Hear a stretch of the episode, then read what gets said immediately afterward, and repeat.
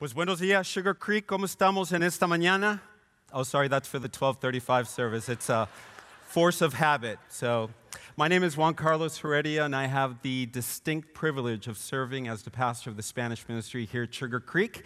And um, I also want to thank Pastor Mark for the opportunity to share with you this morning. So, here we are, last Sunday of the year, about to enter a brand new year. And I have to say that um, every time the year ends, I have mixed feelings. Because on the one hand, I'm excited about the fact that I, I have a new year that I'm going to start, uh, New Year's resolutions and goals and things that I want to accomplish the next year. But at the same time, since I'm a glass half empty type of guy, I look back at the year that has passed and I regret all of the things that I didn't accomplish all of the resolutions I had, all the priorities that I set out that I didn't actually accomplish. And so I have that uh, regret towards the end of the year. And it seems like, for me at least, and I suspect that for many of us here, that seems to happen every year. We're excited at the beginning of the year, but at the end of the year, we regret what we've accomplished, the time that we've used throughout the year. So today, I want to share with you a biblical principle, a powerful biblical principle, that if we take it to heart, it actually has the potential not only to change 2019, but to change the rest of our lives, because that's what we want to accomplish. We don't want just 2019 to be a better year than 2018, but we want the rest of our lives to be one of growth to be one in which we continue to strive for areas of improvement in our lives. So, before I do that, before I get to that principle, I have to set up a few things. And there's one principle that I need to share with you. And it's not like an aha principle. When you hear it, you're not going to say, Boy, that's genius, Juan Carlos. You know, I didn't know that. We all know this. This is very intuitive. But we need to be reminded of this. And it's this the most important things in our lives are actually the, the ones, um, and let me, let me say it this way the most valuable things are always the most limited things. The most valuable things are always the most limited things. And I think we all, we all know this, right? We know that uh, the more limited something is, the more valuable it is. And the contrary is true. When something is abundant, it's not as valuable as, it, as other things. And so, you know, we look around uh, and there's, there's things that, that we see that are abundant and are not as valuable. For example, you know, you go to a restaurant and at your table you have all these packets of sweeteners and, and they're all over the place and they're not, they're not very valuable. You go to the grocery store and you can take as many grocery plastic bags that you want because they're not that valuable. You come to Sugar Creek and you see the Sugar Creek pens all over the place and you take them. Yeah, they're a little more valuable, but they're not that valuable because they're all over the place. But there are other things that we know that are limited. And because they're limited, they are very valuable. For example, your savings account, right? It's limited, so it's very valuable. Your health, your health is limited, and so that becomes very valuable. Your family, your children, your marriage, all of those things are so valuable. And your relationship with God is the most valuable thing of all. And all of those are limited. And that's what makes it so valuable. And we understand this in everyday life, right? That's why we buy our cases for our collector's items. We, we have our sports memorabilia. Uh, we have our limited edition trinkets that we collect. And we understand that because these are limited, they are valuable. But here's the disconnect. And that is that the most valuable thing that we have, we don't treat it with the value despite the fact that it is so limited. And here's the thing the most valuable and limited resource that we have is our time. The most valuable and limited resource that we have is our time. Now, again, we know this. This is probably what we normally think about towards the end of the year. We know that time is super valuable. But again, there's a disconnect from that principle of understanding that limited things, the more limited something is, the more valuable it is. And yet, we don't actually do this with our time on a day to day basis.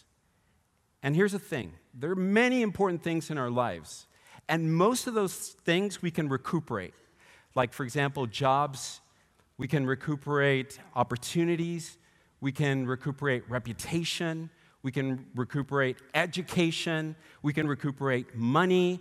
All of those things, at one point or another, we can actually get back. But the one thing that we could never get back is our time. Once we spend it, there is no way that we can get it back. That's why time is the most valuable and limited resource that you and I have. And we have another problem. I think many of us, we, we understand that time flies, right? We even have the saying, time flies. And, and as we look at our, at our time, we, we get to these moments in our lives that we look back and we say, where did time go? It, it, it went by so quickly, right? Uh, you know, I'm, I'm tempted to tell my wife not to take down the Christmas decorations, just leave them up because it seems like every year it just comes by so quickly.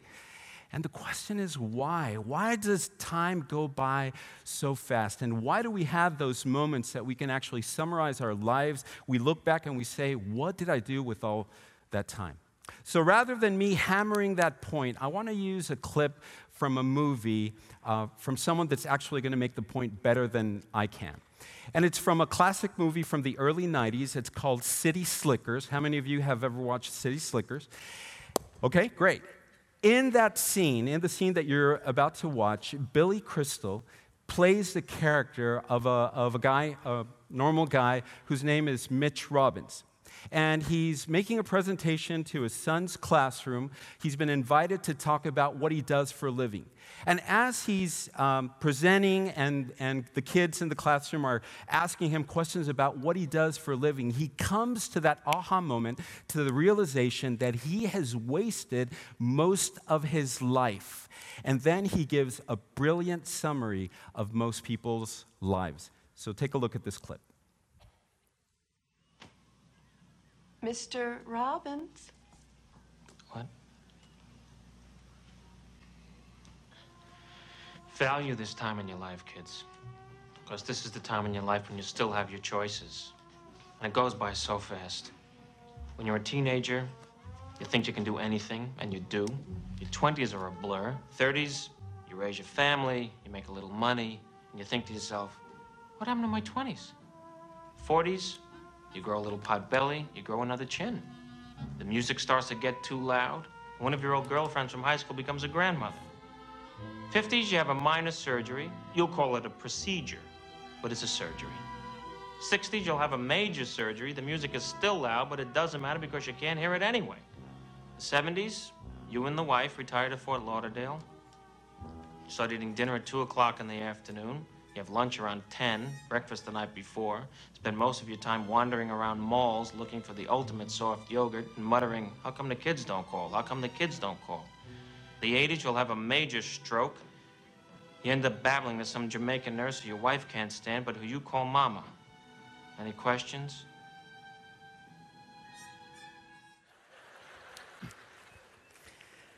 I suspect that some of you will have that look at the end of the sermon.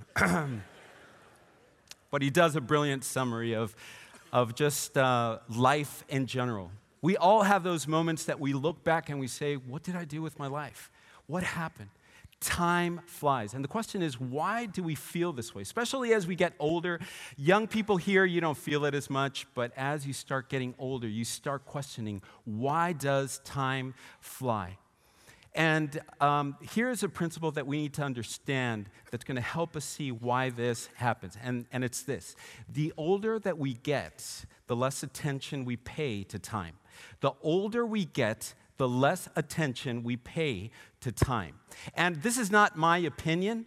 This has actually been studied. In fact, in a recent study conducted in 2013 uh, by American Scientific, they, uh, during several years and in different countries and across different cultures, they looked at answering the question, why do we feel that time flies? And they came up with four conclusions. And I don't have time to go through all of those four conclusions, but the one that stood out for me is this principle that the older we get, the less attention we pay to time. And so, if you think about it, this makes sense, right? Like, for example, take the Christmas season. Uh, when you're a kid, as soon as December 1st comes, you start counting down the days until you can open up your Christmas present. And it seems as though time goes by so slowly. But as you become an adult, you acquire those adult responsibilities. And you start focusing on your job, you start focusing on paying bills, you start focusing on traveling and, and Christmas planning and so many different things. And for you, the Christmas season goes so quickly because you're focused on other things and not on time. See, the problem that all of us have is that the older that we get, the less attention we pay to time. And here's another issue that, that we have, and that is that we neglect time because we tend to overestimate how much we have left. We neglect time because all of us tend to overestimate how much we have left. So, when, when we talk about this, um, uh, what we're saying is that all of us have the tendency to think that we're going to have long periods of time ahead of us, right? I mean, there's no one in this room that's thinking, wow, what am I going to do with the six months that I have left to live? No, we all tend to think that we're going to be here for a long period of time. And the question is, why do we do this? Why do we think this way? And I think in part, this is just maybe my theory, but I think in part the reason why we think this way is because of the way that we tell time. It's the way that we tell time. So let me, let me illustrate this. So, all of us have this, right? And we're slaves to this. We look at it, and this is how we live by the clock. But there's something inherent to this that we don't realize an illusion that it creates in our minds. And it's this that when you look at a clock, a clock always continues to go forward, it never runs out. So it gives us the idea, the false idea, that we'll always have time ahead of us because that's the way that we tell time. It just keeps on going.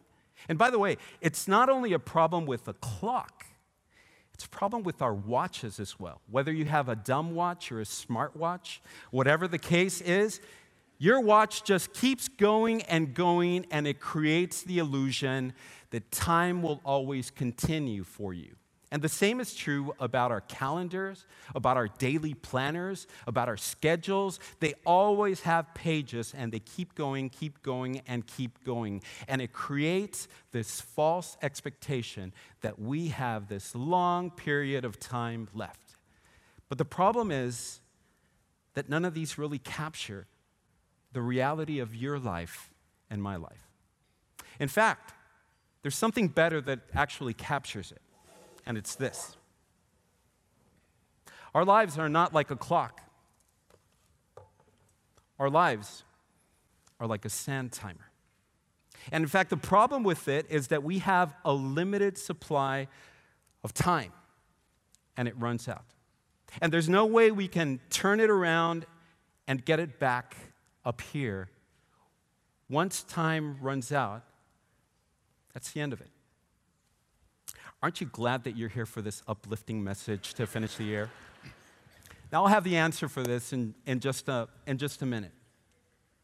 But the problem is the way that we tell time. That's why I love an African saying, an old African saying that, that uh, people have in, in Africa, and it's this Westerners have watches, Africans have time.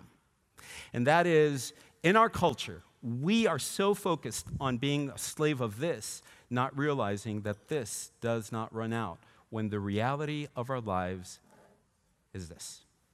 So, the other problem that we have is this that our culture teaches us to number our years instead of our days.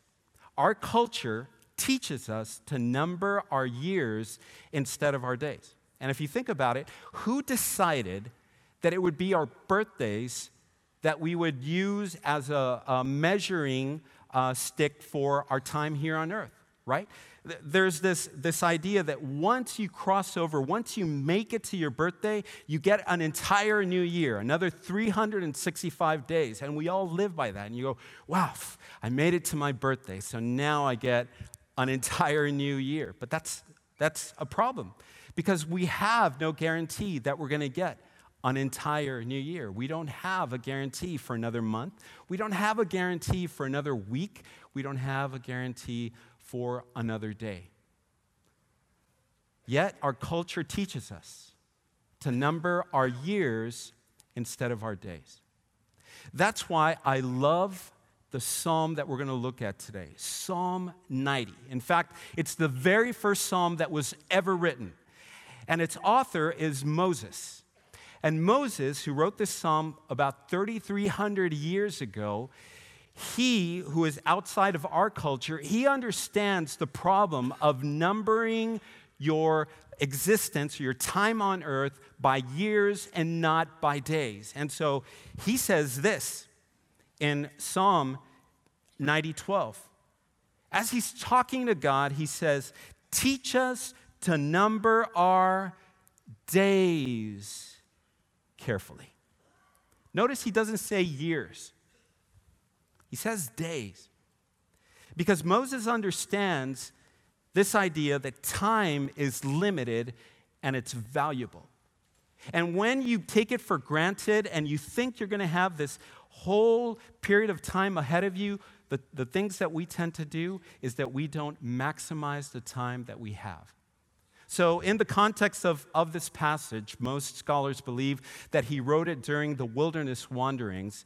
And uh, as he was with the people of Israel, and because of their disobedience, God had brought, brought judgment on them, and now they're in the wilderness. He's looking back at time, and he's looking back at the number of years that he's had, and he's saying, Wow, Lord, what happened to our time? Time is so brief, it flies. And here we are.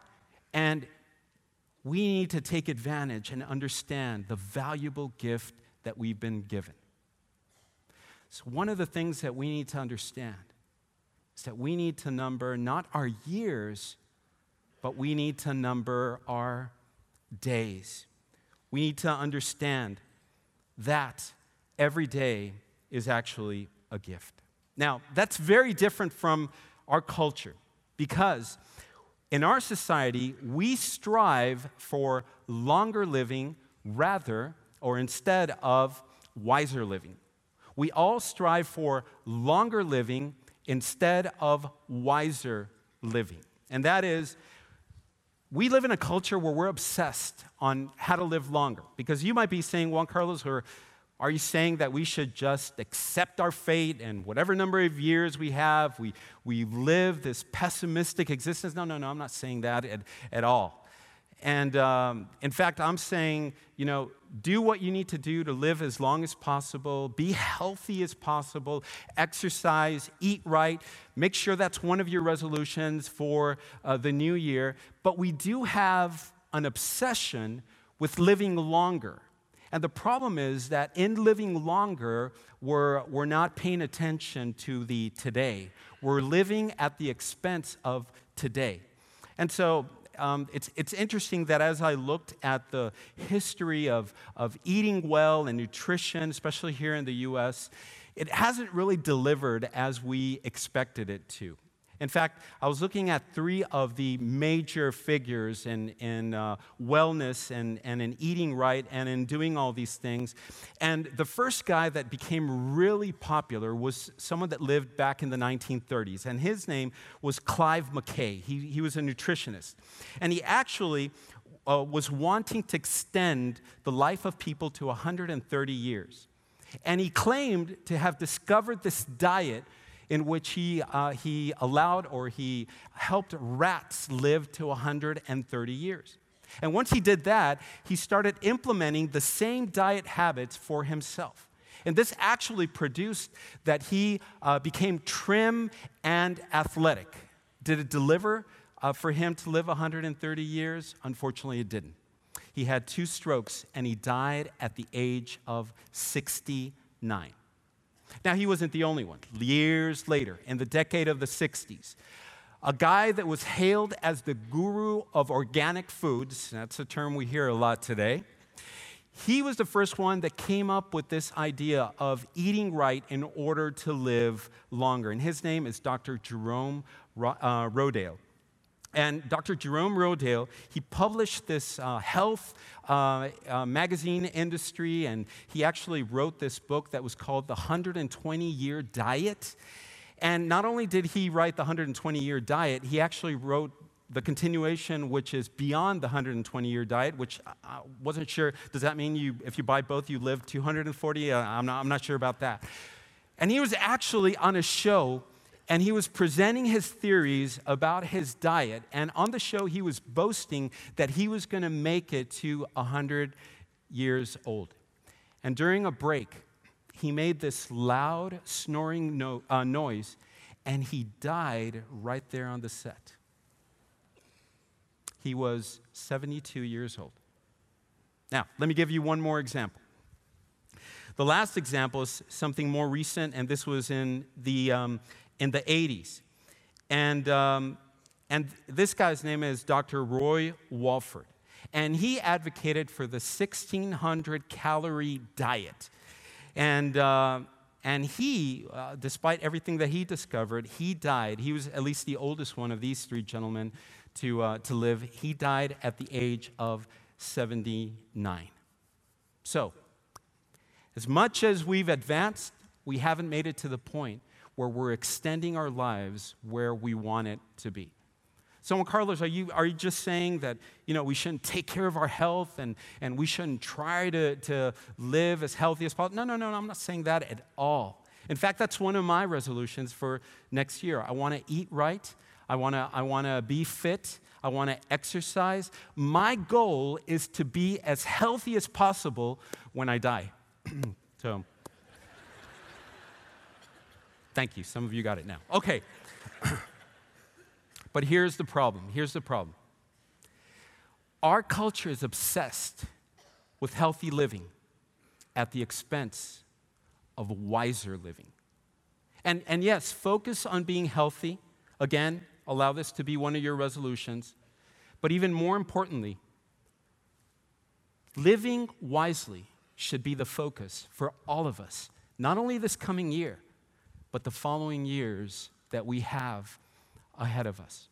In fact, that's where uh, Moses, uh, actually in the psalm, two verses prior, he actually states that God has set a limit for all human beings. And he says in verse 10 of Psalm 90, Our lives last 70 years, or if we are strong, 80 years. Even the best of them are struggle and sorrow. Indeed, they pass quickly and we fly away. In other words, God has already set a limit for all of us. We all have an expiration date. And because of that, rather than being obsessed with trying to live longer, what we should do is actually try to live wiser. And you might be saying, well, what, what does that even mean, live wiser? How do, I, how do I, I do that? And here is where we come to that powerful biblical principle that Moses is pointing us to. And it's so incredible. I love the Bible. That, uh, that uh, 3,300 years ago, um, Moses had already received the answer from God for the same issues that we deal with today. And this is what he writes. Love this uh, verse, Psalm 90, verse 12. He says this Teach us to number our days carefully so that we may develop wisdom in our hearts. So, How can I summarize this for you? Well, this is, this is the main point of everything that I'm sharing today. In fact, if you forget everything that I've, that I've shared with you today, this is what you need to take with you. And this is what Moses is saying, and it's this The wise count their days in order to make their days count. The wise count their days in order to make their days count. In fact, repeat that with me. The wise count their days in order to make their days count. And that's what we need to do in our lives.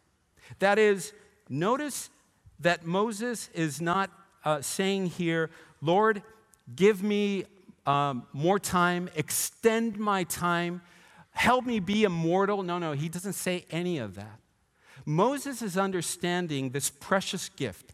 As gloomy as this message might sound, as depressing as what I'm sharing might sound to you, it's actually a gift.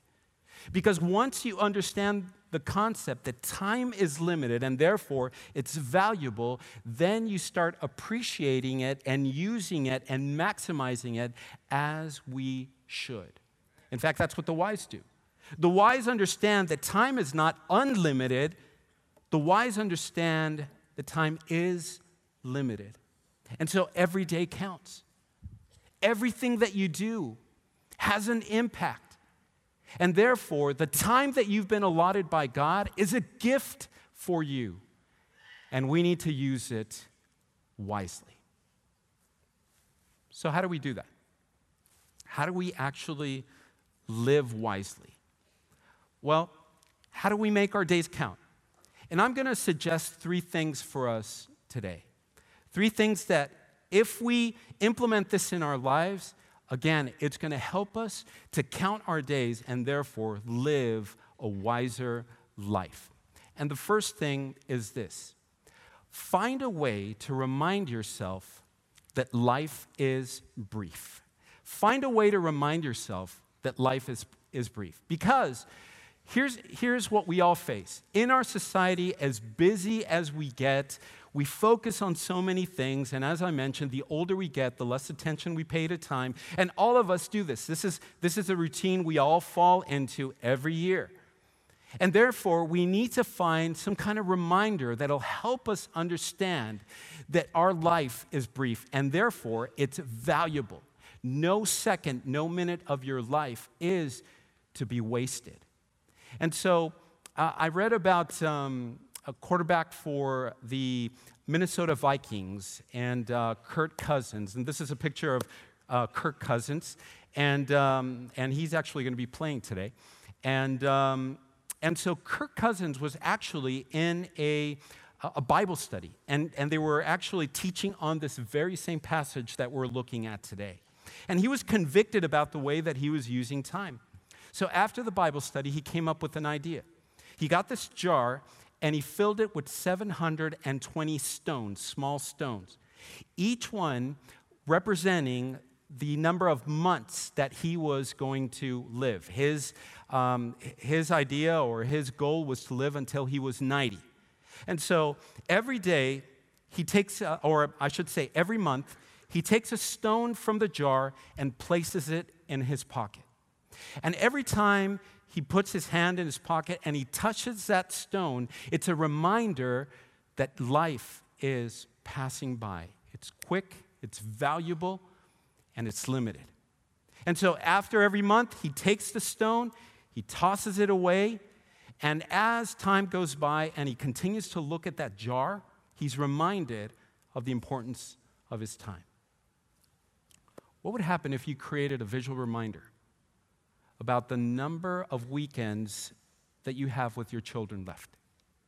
What if, what if you're to create a visual reminder of the time that you have left in your marriage or with your parents or a season of health that you have to serve God?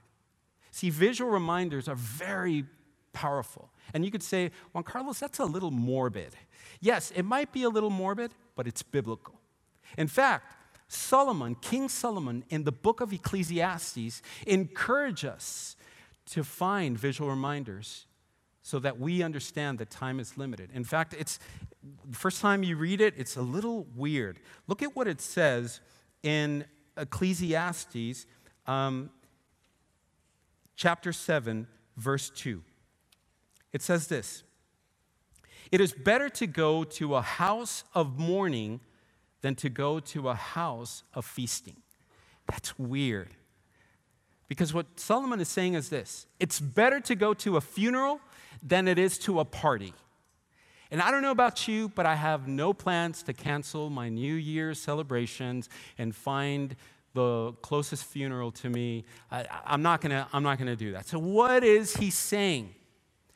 He's actually saying this funerals are visual reminders of how brief life is, right? Because when you go to a party, you have a good time. You have a great time. And during that time, you forget that life is brief. You forget that time is going and passing by and it's limited. But all of us, when we go to a funeral, we're convicted about being there and we wonder when it's going to be the day that we're going to be the star of our own funeral. That what we're, it, it helps us question what we're doing with our lives. Am I going to have an impact? Am I doing the things that I need to do? We all wonder that when we're at a funeral. And that's why he actually ends in this verse uh, by saying this. When you go to a, a house of mourning in, instead of a feasting, he says, Since that is the end of all mankind, and the living should take it to heart.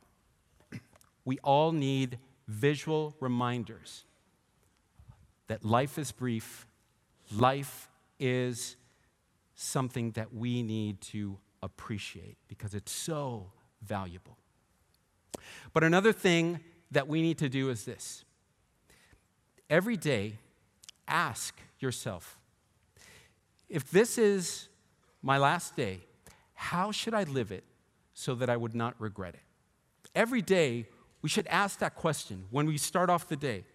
If this was my last day, how should I live it so that I would not regret it?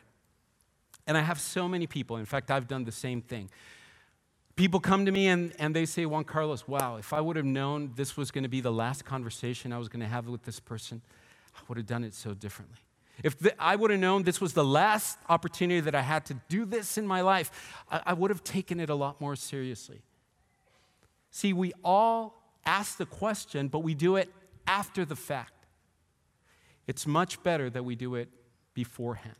And I was reminded of this not too long ago. A few weeks ago, uh, one of my wife's brother in laws lost his, uh, lost his youngest brother unexpectedly in a car accident. Early 30s, a doctor, a newlywed, uh, an incredible young man of God. No one expected him to die in a car accident. And so, what broke my heart is when I saw on his Facebook uh, posting uh, this, this uh, picture of him, and on, in the picture, he says, This is the last picture that I have with you. I wish I would have known this was the last time I was with you, because I would have told you how much I admired you. I would have told you how much I, I love the way that you always cared for mom, for the way that you treated my kids, for how much I admire you to love God. See, we always ask that question after the fact. But what if we created the habit of asking the question at the beginning of our day? Then we would understand that time is valuable and it's limited, and that we're to use it to the best of our abilities to maximize it. One more thing that we need to understand, and it's this um, establish your priorities not in light of the brevity of life, but the eternality of God. Establish your priorities not in light of the brevity of life, but the uh, eternality of God. That is, you know, set your priorities for next year, your, your uh, resolutions for next year. Uh, thank God for every day that we have. But, he, but here's the reality that all of us are here just for a brief time. And understanding that will help us live as we should. But there's one thing that's going to remain. There's one thing that's going to still be here after we're gone, and that is God. See, uh, Moses actually says in this psalm, and I, and I skipped over that, but uh, let, me, let me read it real quick in verses 2 and 4, Psalm 92 and 4. He says, Before the mountains were born, before you gave birth to the earth and the world, from eternity to eternity, you are God. Moses recognizes this, the fact that everything is going to pass right? Even in the way that he's telling time, he doesn't say from beginning to end because that's the way that we account for time. He says no. He says from eternity to eternity. God, you've always been here. You're the thing that's going to remain after we're gone. Generations before us have come of beautiful, talented, uh, people that have, have done so many great things, and they've come and they've gone. And one day, we're going to be that generation as well. But one thing is going to remain, and that's God. God is going to remain because he's eternal. And that's why he says in verse 4 For in your sight, a thousand years are like yesterday that passes by like a few hours of the night.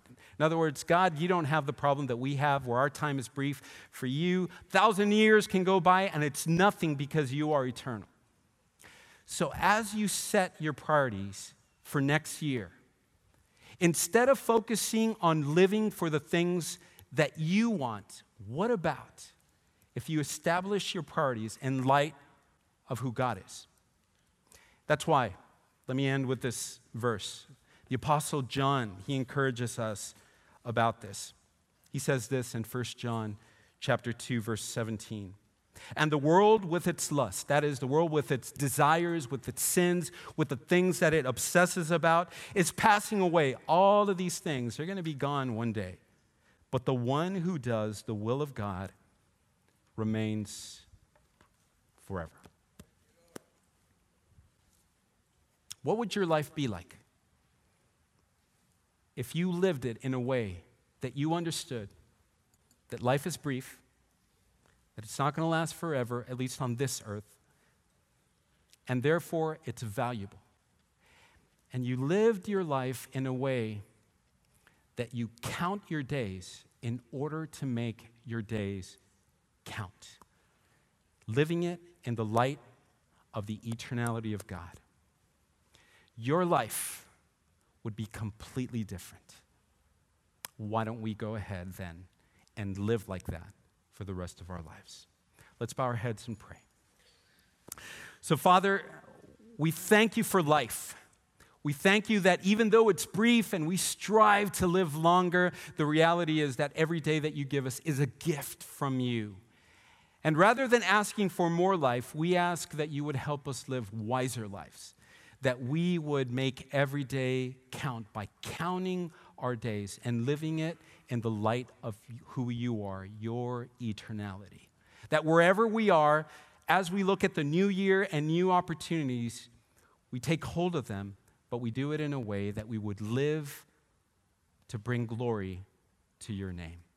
And all of these things we pray and we ask in Jesus' name.